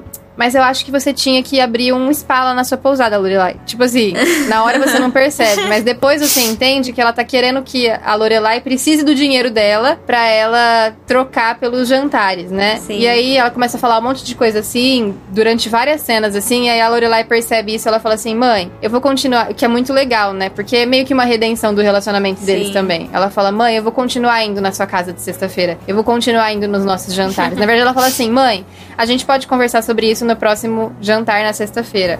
Então, assim, dá a entender que ela vai continuar indo. E dessa vez, sem ter aquela coisa de, eu tô indo porque você tá me dando tal coisa. Ela tá indo porque ela quer, né? E a mãe dela tá indo também porque quer o relacionamento dela, né? Quer ter um relacionamento com ela. Então, é muito legal como conclui isso no final. Eu ia falar, assim, que apesar da gente estar ressaltando as coisas ruins, as dificuldades, a série mostra muito, assim, a realidade do que é ser família, eu acho, né? Tem os conflitos de gerações e tem os altos e baixos, eles realmente têm um relacionamento conturbado, mas nunca dá a ideia de tipo, não, tem uma briga que não foi superada. Não, ele sempre, tipo, consegue resolver. Realmente é um relacionamento restaurado, porque no começo da série dá a entender que não havia relacionamento nenhum da Lorelai com os pais, né? E a Rory serve meio que como ponte pra que isso aconteça. Com certeza. Ao contrário da Lorelai, a Rory tem um relacionamento muito bom com os avós, né? Sempre, assim. Então, tem muito orgulho dela e sempre demonstram isso, são muito carinhosos com ela. O próprio Richard, que eu acho que, apesar da Emily e da Lorelai elas terem muitas rusgas, às vezes parece que ela se dá melhor com a Emily do que com o Richard, né? Ou pelo menos é mais próxima da Emily do que do Richard. Ele é meio fechado.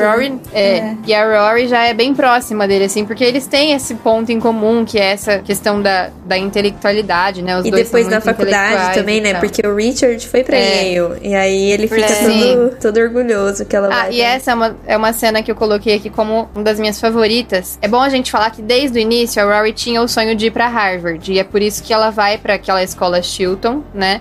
Porque é uma escola que é conhecida por colocar os alunos dentro de Harvard, e é algo que elas sempre falam, e é o sonho das duas, assim, que a Rory estude em Harvard. Mas o Richard e a Emily, eles estudaram em Yale, e tem essa rivalidade, né? E aí, quando a Rory vai se inscrever nas faculdades, ela decide se inscrever nas 3, né? Que é Princeton, Harvard e Yale. E ela acaba escolhendo Yale, assim, quebrando a expectativa de todo mundo. E uma das cenas que eu anotei aqui como uma das minhas favoritas é quando ela conta pro Richard e pra Emily Billy e ela vai pra Yale. É muito bonitinha a reação deles, é bem fofo. Tanto é que na hora que eles estão lá comemorando, aí eles vêm, cada um dá um beijo na bochecha dela, né? Virou uma das cenas da abertura. Sim. Essa cena. É muito bonitinho. E as cenas favoritas de vocês? Eu já falei várias das minhas. Todas as cenas do Jess e do Rory são minhas preferidas. Todas as cenas. Eu tava assistindo um vídeo hoje, e aí... Gente, parece mentira, mas todas as cenas que aparecia o Jess conversando com a Rory, eu arrepiava, porque eu amo eles juntos.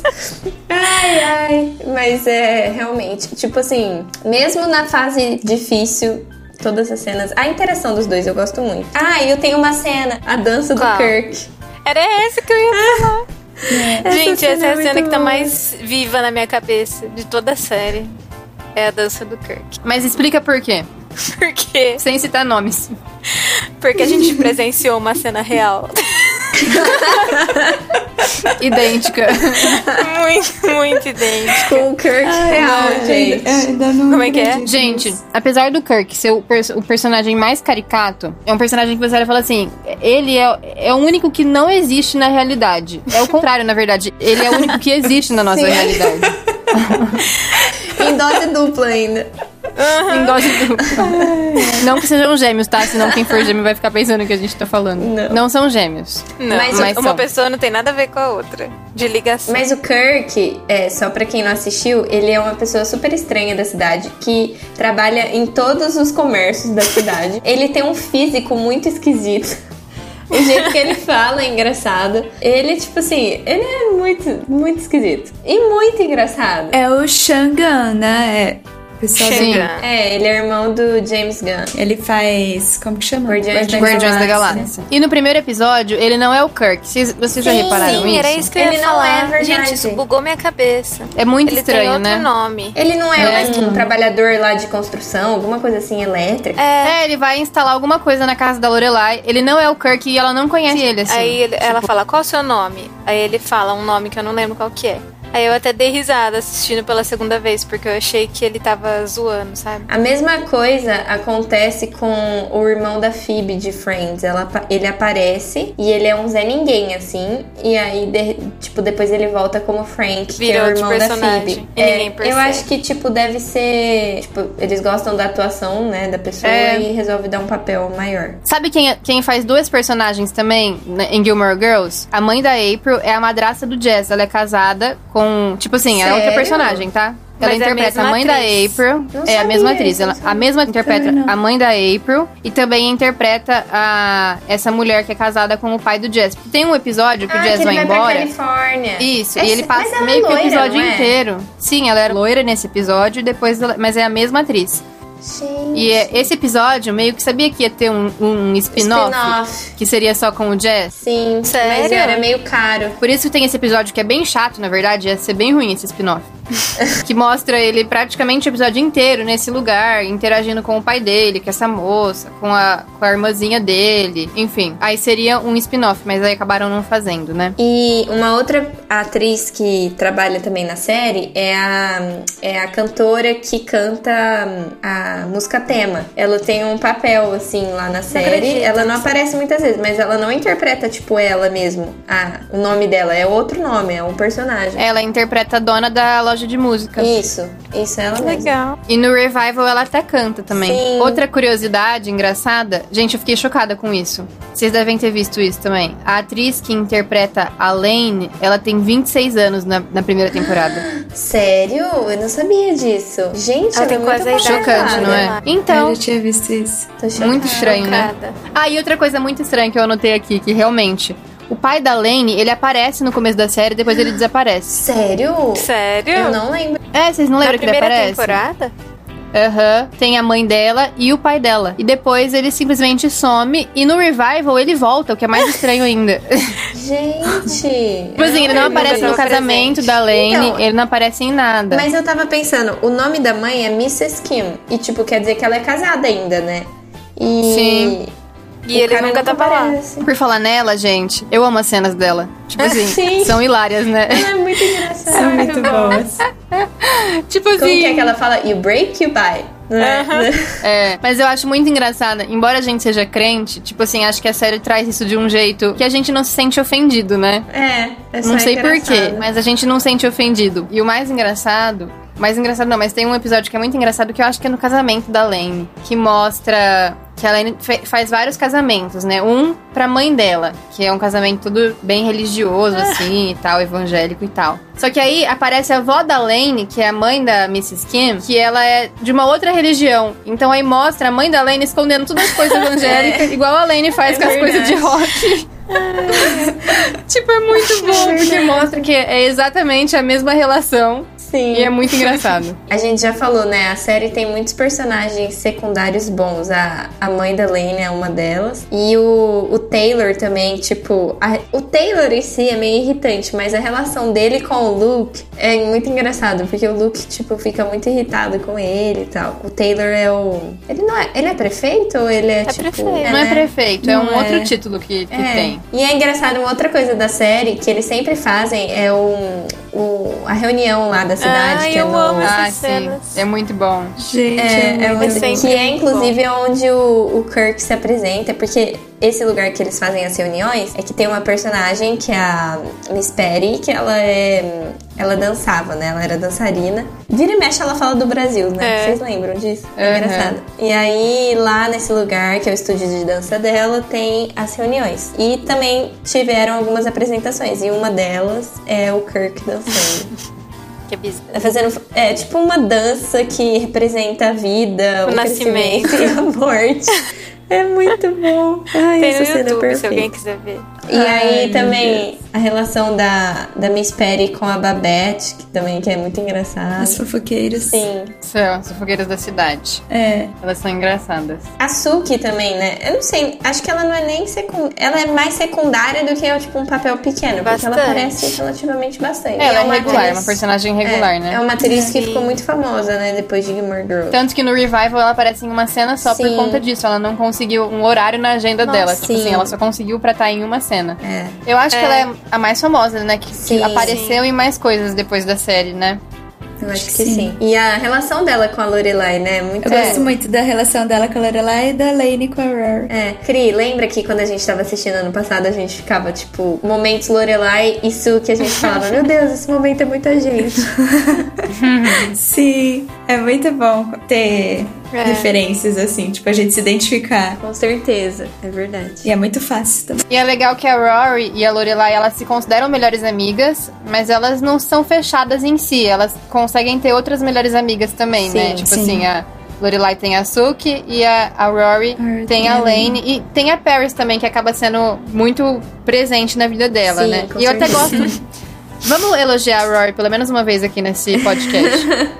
Eu gosto da relação da Rory com a Paris. Eu acho assim que ela teve uma certa paciência e conseguiu desenvolver uma amizade com uma pessoa que é Paris, muito difícil. Nossa, ela, tipo, no começo ela acabava com a Rory, né? Sim. Ela era maldosa, ela via a Rory como uma competição, né? Deixada pra lá, né? E olhada pra ela como uma inimiga. Sim, com certeza. E as cenas com a Paris também são hilárias, assim, são muito boas. Por exemplo, aquela cena que elas têm um discurso pra dar, mas bem no dia a Paris descobre que ela não foi aceita em Harvard, que também era o sonho da vida dela, né? E no dia anterior ao dia que ela recebeu a notícia que ela não entrou em Harvard, ela perdeu a virgindade. E aí ela vai dar um discurso e ela tá acabada, completamente decepcionada e desolada, e aí ela meio que dá a louca no discurso e fala que ela não entrou porque ela foi castigada porque ela perdeu a virgindade e fala várias coisas e tal. E é muito engraçado. Sim.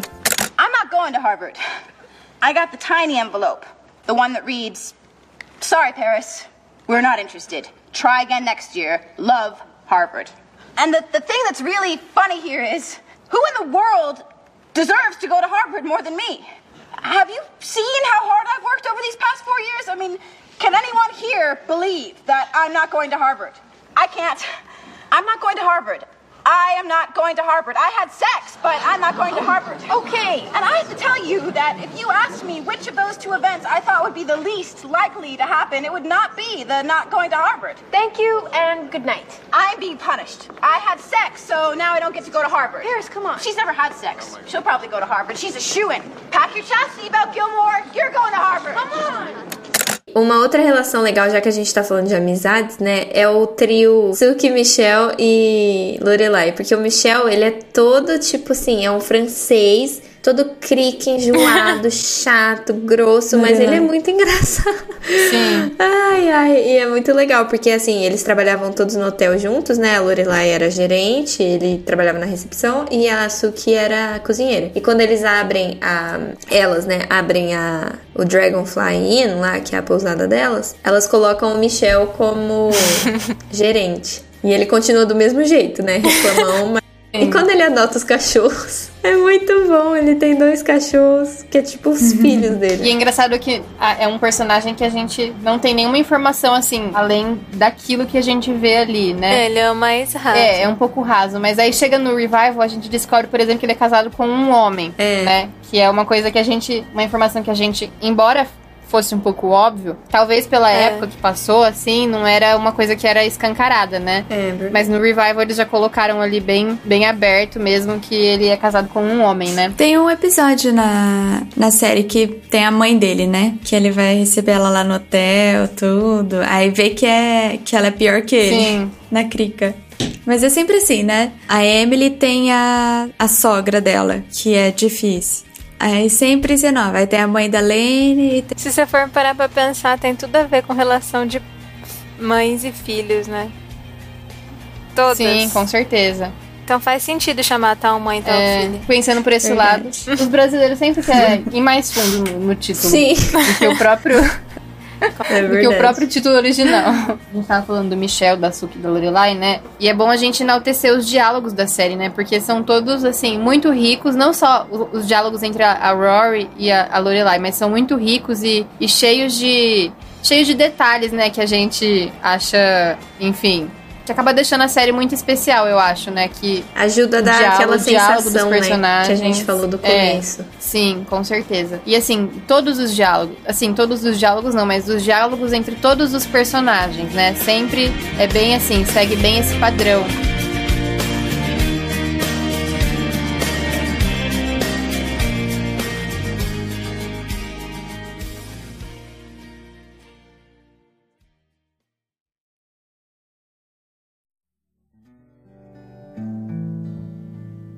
The smart money's on Harlem, and the moon is in the street.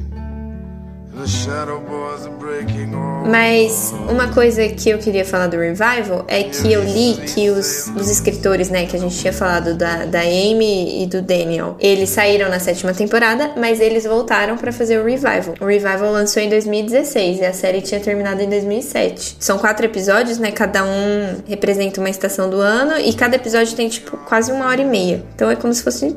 um filme, né? Eu vi uma entrevista deles e eles falaram que o que eles fizeram no Revival, a intenção deles era fazer, contar essa história na 7ª temporada. Não tudo, mas assim, partes. Então, eu vi inclusive que esse plot twist da Rory estando grávida era pra ser o fim da 7ª temporada. E faria muito mais sentido, porque ela seria, tipo, jovem ainda. Porque no Revival ela já é, tipo, tudo bem, é meio chocante, mas ela já é mais velha, ela não tem a imaturidade, né, assim, tão presente e tal. Seria um final mais fechadinho, né? Bem mais do que foi. Pra mostrar que ela realmente é igual à mãe. Sim, e eles criticaram também que na 7ª temporada o Logan fala que, tipo, não vai trabalhar com os negócios do pai e tal. E, tipo, eles completamente ignoraram isso e colocaram já no Revival ele trabalhando com o pai, sabe? Tipo, coisas que era a intenção fazer na série mesmo. Então... eu acho que, assim, o Revival não... com certeza não é tão bom quanto a série, até pelo formato. Mas é muito legal você ver... foi uma coisa chocante eles conseguirem reunir todos os atores. Tipo, é um ou outro só que não... O Tristan, que não conseguiu. Acho que... teve mais ele não aparece? Não, é outro ator que faz ele. Ah, tá. O Richard, mas porque ele faleceu, né? O ator... Tanto é que na história começa assim, com o Richard morrendo. Quer dizer, ele já tá morto, né? Uhum. E é interessante como eles colocam a Emily, né, no revival. Aquela cena dela fazendo aquilo que você falou, das referências, né, atuais dela, falando assim, ah, isso não me traz alegria, isso me traz alegria, que é aquele método lá de doar as coisas. Da Marie Kondo. É, isso aí. É interessante, tipo assim, porque eles conseguiram, mesmo que seja uma aparição super rápida, curta, que nem foi da Suki, por exemplo, e do Jim também, eles conseguiram reunir muita gente, né? Então isso foi legal, foi interessante rever. É porque tem uma cena, a cena da Rory com o Jim no Revival é muito legal. Assim, eu lembro que a primeira vez que eu vi, eu até chorei, assim, embora tenha tudo isso, tenha sido muito conturbado o relacionamento deles, principalmente a segunda parte do relacionamento deles, que foi quando ele já era casado e eles acabaram tendo um affair, né? É muito legal a cena que eles se encontram no Revival e aí ela fala pra ele que ela tá escrevendo um livro, né? Na verdade, assim, começa com ele falando da família dele, então já começa diferente, assim. Tipo assim, você vê que já não tem mais aquela coisa que tava tendo antes, né? Tipo assim, não tem nada daquilo. Na verdade, começa com ele falando da família dele, dos filhos dele, todo orgulhoso, assim. E aí, ela conta pra ele que tá escrevendo um livro sobre ela e a mãe dela. E aí, ela pede autorização pra ele pra falar sobre ele no livro. E aí, ele fala assim, ah, mas o que você vai falar de mim? Aí, ela começa a falar que ele foi o melhor namorado que ela poderia ter, mas que ela, na verdade, gostaria de ter conhecido ele quando ela fosse mais madura, mas que ele ensinou pra ela o que é se sentir protegida e amada. Então, assim, ela meio que... É uma cena fofinha, assim, que, na verdade, meio que trouxe um ar melhor pra esses dois. Né? Meio que fechou de maneira bem melhor as coisas em relação a como tinha ficado na série mesmo, né? Então foi uma outra coisa que o Revival consertou, digamos assim, né? Sim. Oh, sorry. Hey. Well, of all the gin joints in all the world, hey. It's so good to see you. You too. What are you doing in Stars Hollow? I'm just visiting my parents for the weekend. That's nice. It's very nice. Well... How are you doing? Me? I'm doing okay. Just okay? Well, things are changing for me at the moment. I'm still trying to figure it out. I'm writing a book. Well, you've read them all, so what else are you going to do? Mm-hmm. It's actually about my mom and me and our life. Really? Can I put you in it? I mean, I'm changing the names to protect the guilty, but still, you would know it's you. I don't know. What are you going to say? That... You were the greatest boyfriend alive. That you were generous and protective and kind and strong. That as much as I wish we'd met when I was older and more mature, I know that if I hadn't had you with me when I did, I wouldn't be the person I am today. That you taught me what safe feels like. Okay. And that you had a disturbing obsession with Lord of the Rings, that you did a terrible Smeagol impression. It was not terrible. It was pretty damn good. There were hand gestures. I know, I remember. I remember it all really well. Good luck with the book. Thank you. Dean! Cornstarch. Pay for it this time. Eu continuo com a minha opinião de que, assim, apesar de ter esses pontos positivos, pra mim os negativos superam demais. E, nossa, eu não gostei do Revival. Mas o que você não gostou? Foi a questão da Rory esquecer do namorado e tal? Esse tipo de coisa? Ah, é tudo. Tipo, como estão as coisas. Uhum. Sabe, não gostei. É que eu gosto de finais felizes e previsíveis. E ela não foi previsível, né? Sim. Ela tá num emprego não tão bom. Eu nem sei se ela tá empregada. Ela perde o emprego. É, meio freelancer esse negócio de repórter. Ela faz tipo ela não tem um emprego pra dar escola. Melhor escola, sim. Melhor faculdade. Não, foi bem decepcionante. E é demais. Aí a Lorelai e o Luke ainda tendo crises, assim. Por mais que a gente saiba que casamento tem crise sempre, mas parece que ainda não tem uma estabilidade, sei lá, não sei, eu não gostei. Dá a entender que eles têm uma crise assim, meio, né? Ela até sai de casa, vai naquele acampamento, E aí tem toda a trama deles pensarem em ter um bebê, aí eles vão na clínica da Paris, que ela virou médica, né? De fertilidade. Só que eles acabam não tendo, né, filhos. É uma história que eles quiseram trazer, né, também, tipo, pra ter história. É, mas... É, isso daí eu acho que foi uma encheção de linguiça, né? O que pareceu, assim, não sei.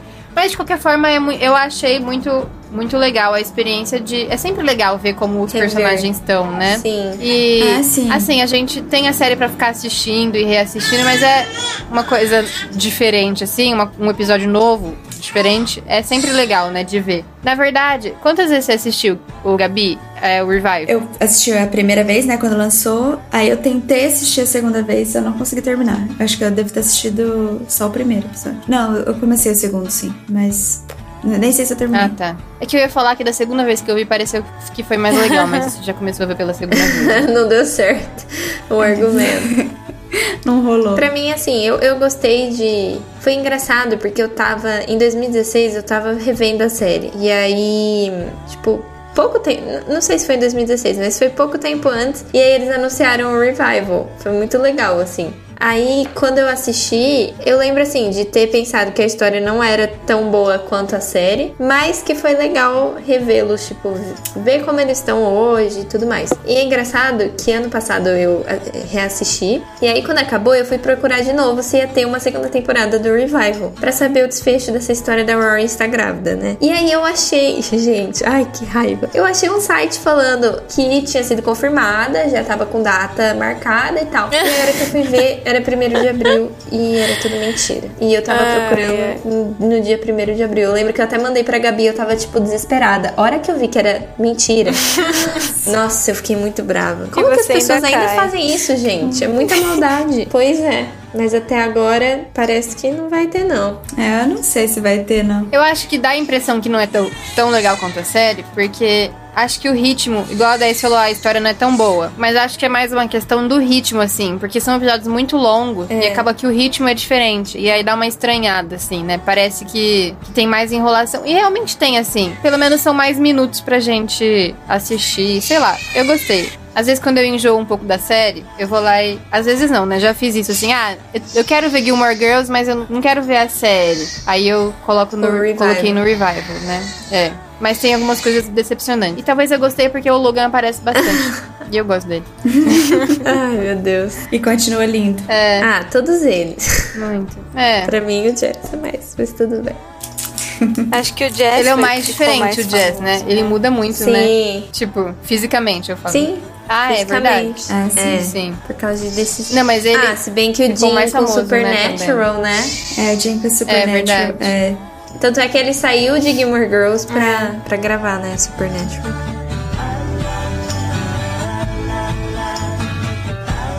Gente, então esse foi o nosso primeiro episódio do Quatro Amigas. Se você gostou... Fala lá no Twitter do Contemporama que você quer mais episódio com a gente. E a gente, com certeza, vai atender aos pedidos de vocês. Então é isso. Obrigada por ouvirem a gente. E beijos pra todos. E assistam Gilmore Girls.